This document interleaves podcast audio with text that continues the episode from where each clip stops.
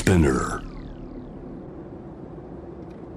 J-WAVE ANA ワールドエアカレント今回は2024年3月2日放送。ゲストはアントレプレナーでフューチャリストの小川和也さん。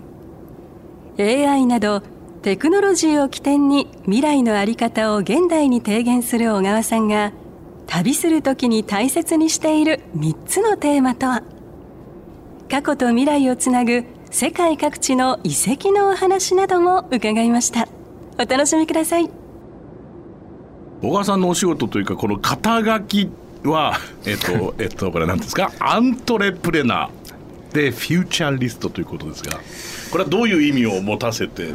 こう名乗られてるんですか、何でもあのカタカナで使えば おしゃれに見えていいってわけではないんですけど、あのはい。ベタにアントレプレナーは起業家のことですね。そうですね。はい、で、フューチャリストはですね、まあ、あの日本ではあまり馴染みないんですけどえ海外ですと未来学者だったりとか、あとあの SF 小説なんか書かれてる作家さんなんかもある種、えうん。あのフューチャリストのうん。一部とも言えるかなというところですね。うん。はい。このいわゆるこう未来を、うん、研究するといいますか、はい。そういうのは一体どういうきっかけでそしてどいつ頃からどういう形で始められたんですか？そうですね。僕あの学生の頃のあだ名が、まあ、ちょっとロン毛だったのもあるんですけど、はい。あの空想キノコって言われていて。あの要は空想ばっかりずっとしてたんですよね。で、それは未来がどうなるのかとか僕の子供の頃ですよ。ちょうどノストラダムスの大予言とか。ただああいうものをちゃんとそのいろんな科学本とか読んでいくと、うん。ちゃんとその、まあ、紐解いていける。うん。でも未来は当たり前なんですけど、うん。誰も予測できないじゃないですか。そうですね。ただそれを科学的に例えば今ある技術がこう発展していったらどうなるのかっていうところを、うん。予想と予測の違いがあって、うんうん。そうですね、うん。あの予測は で予想は主観なんですけど、うん。予測はある程度の根拠をもとに、えっと、想像することができるようになるっていうことで、それをやってみたくなったんですね。でそれをやるためにはやっぱり科学技術を学ばなきゃいけないということで今私は人工知能の研究者なんですけど、はい。あのだんだんやはり技術のことを学ぶっていう方向にまあ向かってそれはお小さい時からそうだったんですか？うん、割とずっとちっちゃい頃からまあ空想はずっとしていて未来はどうなるのかってなぜかわからない 理由はないんですけど、なんかそのふと気づくと考えてることがやっぱ多かったんですよね。いやでも僕らの子供の頃だとさ、まあ、例えば、うん、もしかしたらなんだろうみんながちっちゃな電話を持ってコンピューターを持ってみたいなさそんなこう予想みたいなさ空想してたけど実際にまあここ2 3 0年のこの前インターネットの世界もそうですけれども、まあ、おっしゃると AI も含めてですがここまでなんだかこの人間の普通の、まあ、都市生活の形みたいなのがここまで変わるとは、僕なんか全く分かんなかったですよね。なんか漫画の世界だっていうさなんかそういう SF の世界みたいなエンターテインメントの中みたいな、想像していたのがまあ正直言って手のひらの上に乗っかっちゃったわけじゃないですか。もうあっという間ですよね。僕らが子供の頃はもうみんなドラえもん世代ですけど、ね。ありえない世界だったじゃないですか、うんうん。でも今ってあの道具ってもうかなり現実になってますし、本当わずか数十年の間でこれだけ変わるんだっていうことですよね。そうですよね、はい。それだから本当劇的に変わったとはい。思うし、それによって何が変わったかというと、えーまあ、その生活する、まあ、人間そのもののマインドだったり経験そのものも違ってくるだろうし、はい。うん。もう文化も価値観も変わってきますしね、うん。はい、まあまあ、このところ、まあ、去年ぐらいからですね、えー突如としてこう言われてきたこの AI みたいなもの生成 AI みたいなものっていうのは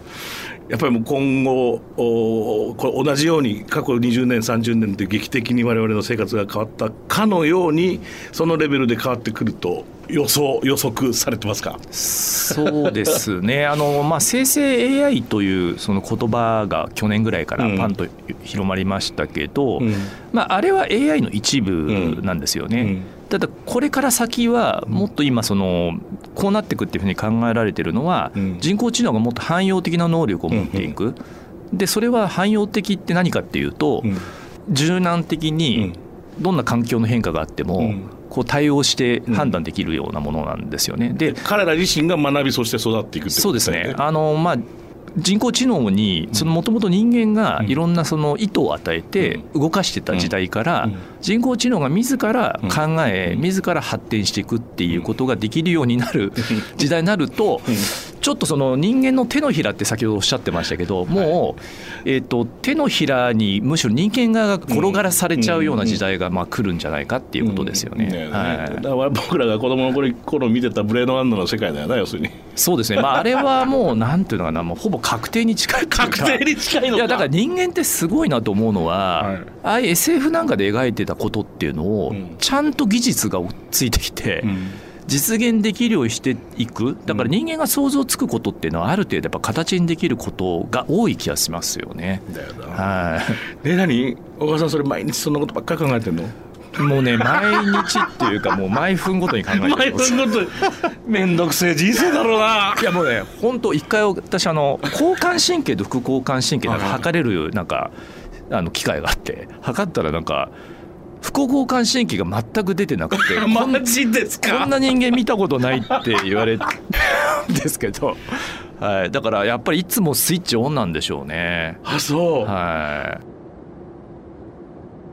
い。あの小川さんその旅をされる時に3つのこれ3大テーマをお持ちということなんですけどちょっと興味深いんですが、はい、その3つってのは何なんですか？あのまず1個はですね、うん、あのベタに言えば散歩なんですけど、はい、私の散歩っていうのはとにかく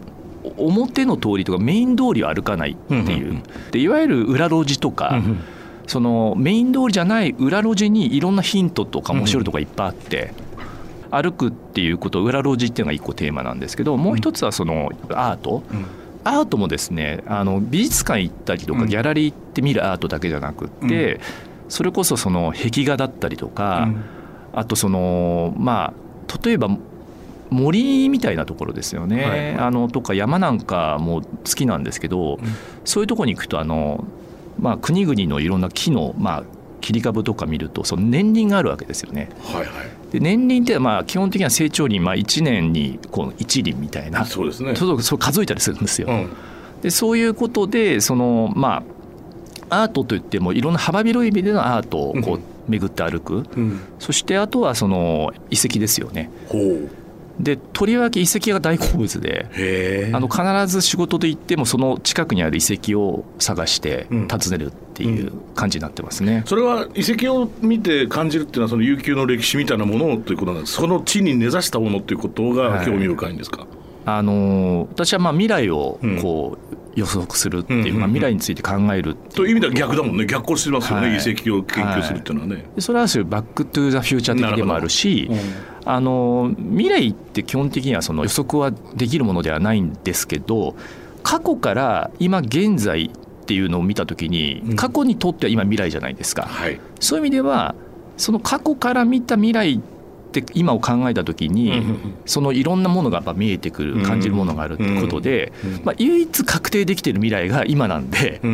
その未来につながる過去にめちゃくちゃ興味があるんですよね。なるほどね。はい、いずれにしてもそのまあその森の中に入って木を見るということも含めてだけどやっぱりそのなんか時間とかうんなんかこう日にちだったりとか年月だったりとかそういうものっていうのは結構こだわられるんですね。だからその街にある例えば壁画とおっしゃったけど、まあ、女子にストリートアートなんかも、まあ、その生活と密着しているからこそ生まれるものが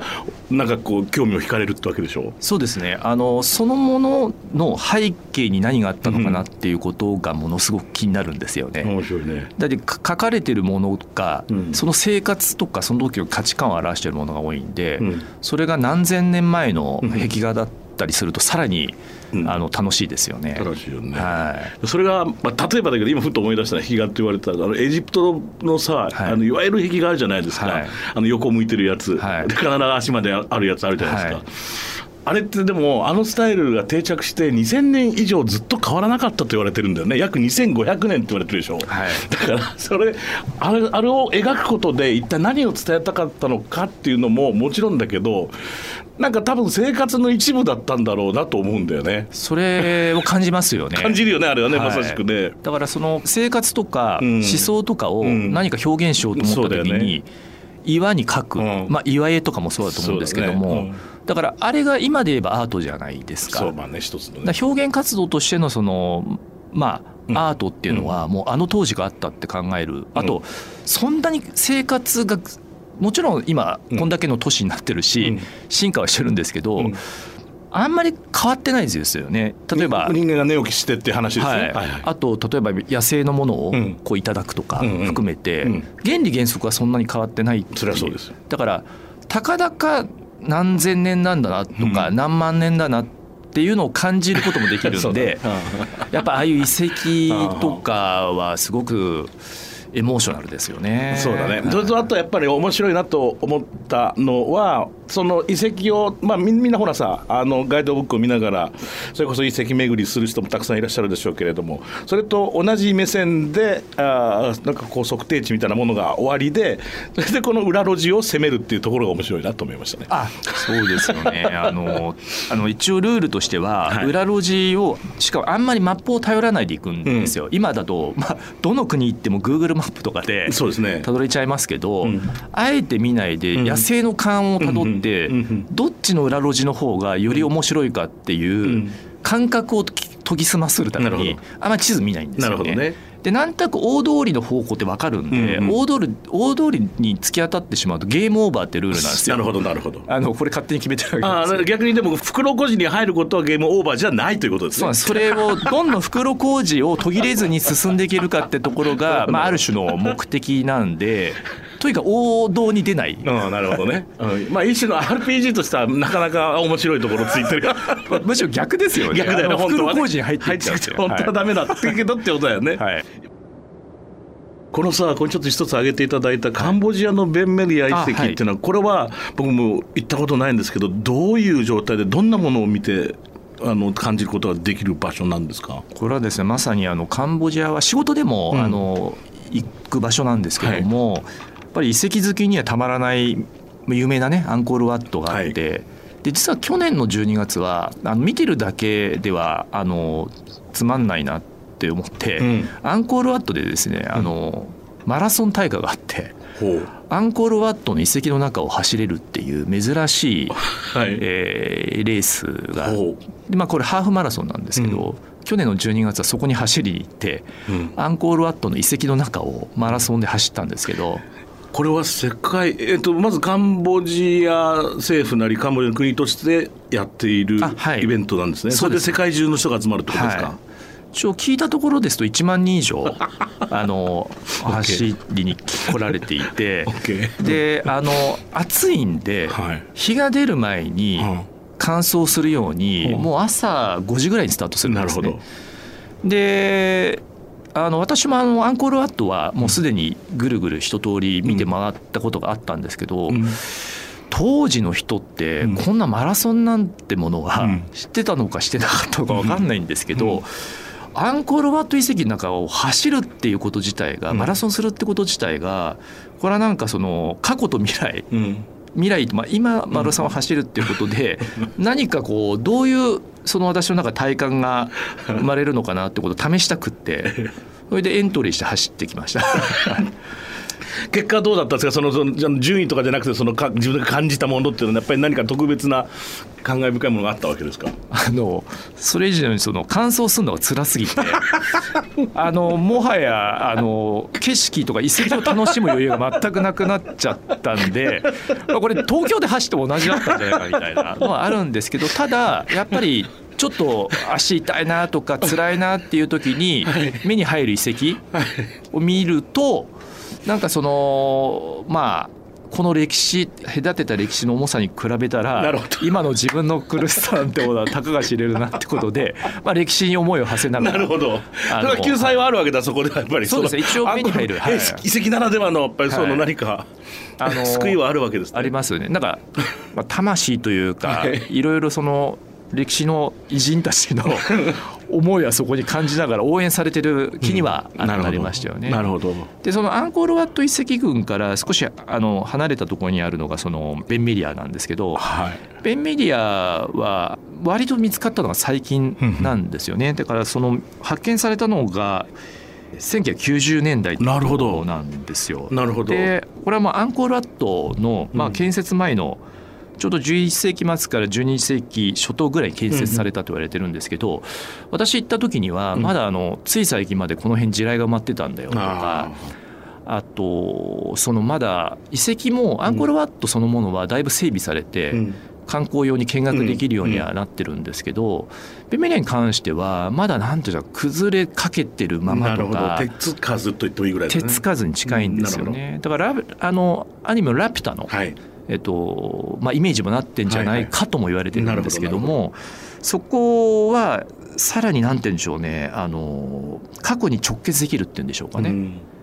その、まあ、1990年代までこの見つからなかったこと自体もすごいんですけど、うん、その間でどういう状態で、うん、まあその放置されてたのかなとか、うん、その間って人はどういうふうに通り過ぎてきたのかなっていうことも、まあすごくその遺跡から感じれる場所でもあるので。まあ今どこの遺跡行っても結構その観光用に整備されてるんで、はいはい、あのかなりバック・トゥ・ザ・フューチャーもきついんですけど、はいはい、そあのベンメリアに関しては本当に過去に直接戻れる感覚がありますよね。あのまさしくだから森の中だったからこそ、まあ、その手つかずの状態でずっとキープ、まあ、奇跡的にっていう言ってもいいぐらいでしょうけど残っていたんでしょうね。そうですね、だから、まあ、まさに放置されてたっていうのにもぴったりな場所ですよね。はいだから、まあ、皆さん、アンコールワットは行かれるでしょうけれども、そこでおしまいじゃなくて、もう少し足を踏み込むと、そういうちょっと特別な遺跡が見られると。そうですね。あの、せっかくアンコールワット行ったら、大体あの、アンコールワットはね、ぐるっと皆さん行かれるんですけど、うん、ベンミラまで行かれる方があんまりいないらしくて、うん、まあ、ちょうど中心部が40キロぐらいの場所なんで、はい。はい、ぜひね、これは必見の場所かなと思いますね。なるほど、はいまあ、いろいろなところ歩いてらっしゃるんですがそのフィールドワークの中で、特に思い出のに残っているスポットっていうのをいくつか挙げていただけると大変もうちょっと興味深いんですけれども。そうですよね。あのこれはもう皆さんもねよく行かれてると思うんですけども、うん、私はまあイタリアの、まあ、一番最初行ったのはコロッセオなんですよね。でもこんなところにで、まあ、いわゆる今はないですけど、まあ、グラディエーターですよね、がという職業というか存在がいて、うん、まあ、映画にもなってますけども、うん、そね、そんな5万人ぐらい入るところで、はい、もうある種まあイベントをやってたこと自体がちょっとその信じられないというか、でもあんだけ原型もまあとどまってるし。だからそれがもうちゃんとこう継承されてきて、今我々が見れないものを頭の中で描けるじゃないですか,、そういうのがもうとにかくすごいなっていうのが、まあ、イタリア行って初めて行った、遺跡なんで、うん、あの大変思い出深いですよね、うん、はい、まああの例えばローマしかりそうですけどやっぱり街中に何千年前のものが普通に存在していて手が手で触れられるっていうところが、はい、ちょっと我々にはびっくりするところではありますよね。柵もなければあそこに入っちゃいけないっていうこともないし、はい、みんな普通に手触れてともすればかけらがふっと落ちてくるわけですからね。そうですよね。でまだイタリアはですね行けてないところがたくさんあって、はいええただ私あの世界遺産制覇っていうのはまあ一個なるほどまあ目標にしてるんですけど。これ世界遺産の方も増えていくしな。これそうなんですよ。でその、まあ、20年近く前に立てた目標一個に叶えられてないんですけど自然遺産と文化遺産あるんですけど、まあ、両方、うん、まあ、制覇したいと思いつつ、うん、イタリアって一応そのまあ行ったことはあるものの、うん、そういう意味では世界で一番世界遺産の多い国なので、その割にはまだ頻度が少ないんで。これからやっぱりイタリアに行く回数は増やしたいなっていうふうに思ってますよね。ねはい、やっぱりローマという時代がとても豊かだった豊穣だったということだと思いますよね。そうですよね。はい、行けてないけどイタリアで行ってみたらポンペなんですけど。どまあ、大体ざっと2000年前ぐらいの噴火で町が一瞬にしてね一瞬にしてまあ漏れてしまったっていうことですけど私なんかもその今こういうふうに都市生活していてそれをこうまあ昔あった、ありえないことっていうふうに思いますけど、今もやっぱ日々地震だとか噴火っていうのはある中で、この東京とか都市にだってそういう無縁じゃないっていう、まあ、継承も含めて考えるんですよね。だからもし今こういう東京とか、まあ、日本のような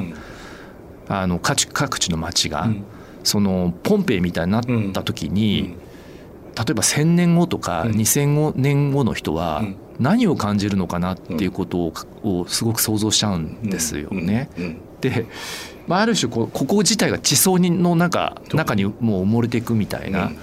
ことっていうのはなんかその、まあ、そういうことを考えながら、まあ、今を生きてるっていう感じですよね。いやそれは futurist という仕事なんでしょうね。だからその2000年前を思った時は見た時に2000年後を思う。つまり現在地今の状態がちょうど鏡になるみたいなイメージでしょ、そうですまさに、うん。は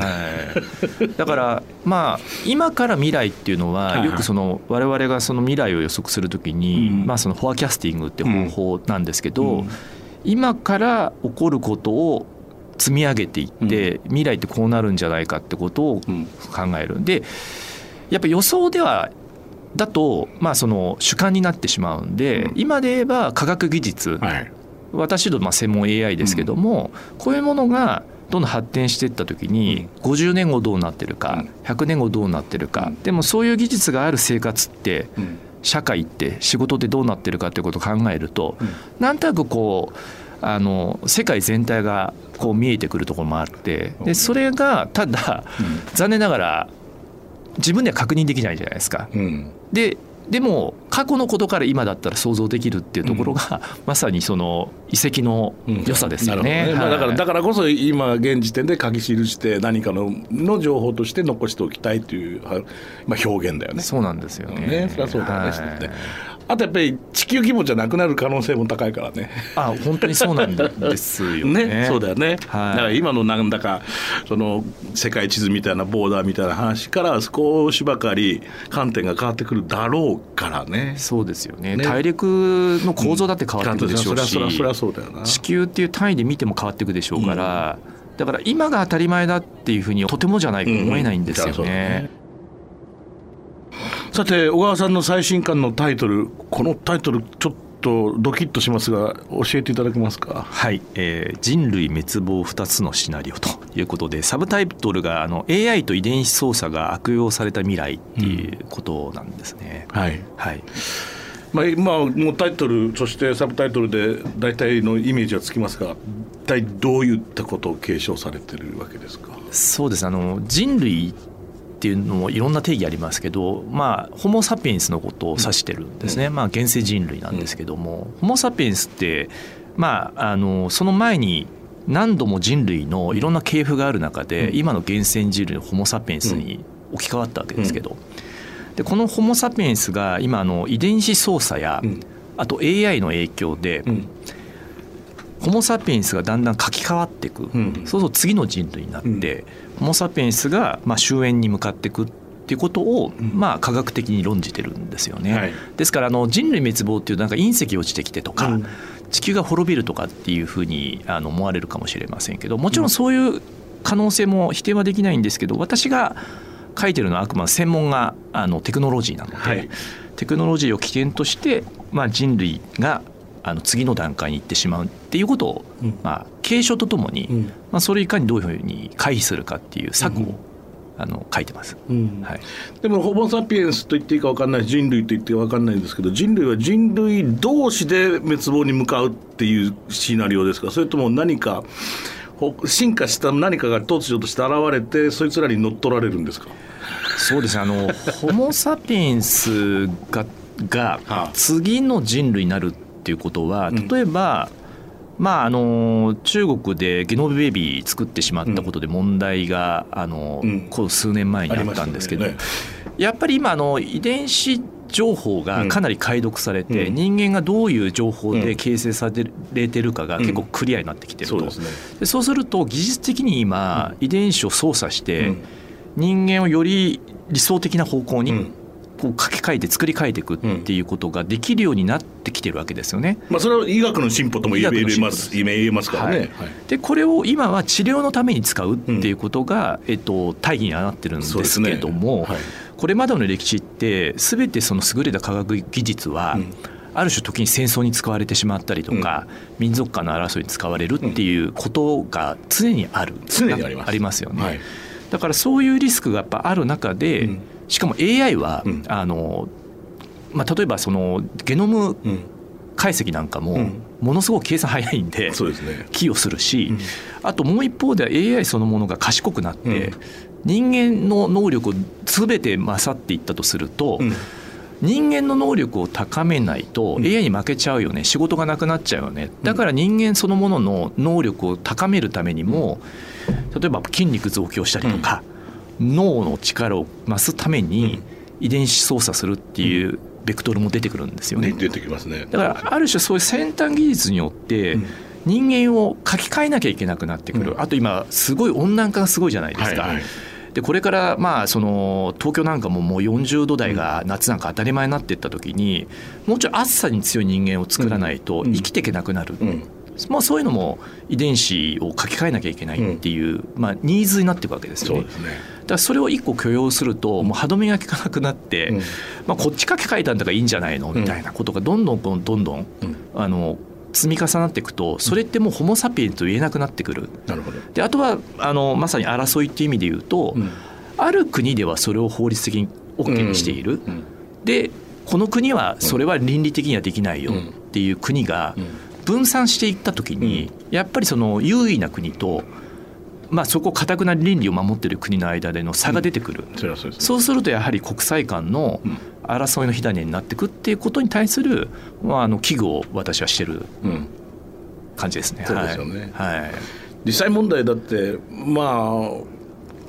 その倫理観みたいなものは今までもまっていうかもう現在も行われている宗教戦争も含めてですけど、まあ、その根本ですからね。それがねやっぱり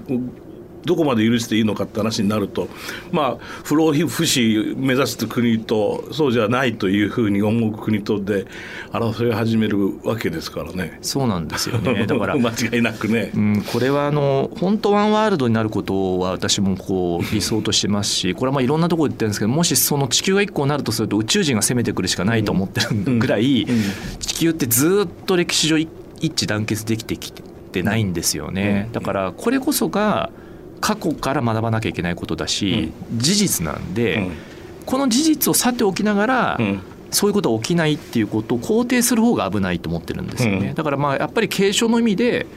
やっぱりこれを一個許してしどっかの国が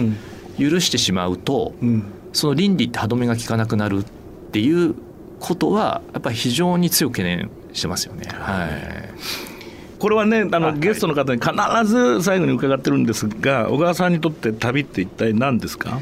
やはりあの地球の過去と未来をつなげるものですね。はい。ずっとそうやって生きてるんですね。なんかあの飽きないというか これしかなんかあの、て生きるテーマのメインはないんじゃないかというい。や最高だと思います、楽しかったです。ありがとうございます。ありがとうございました。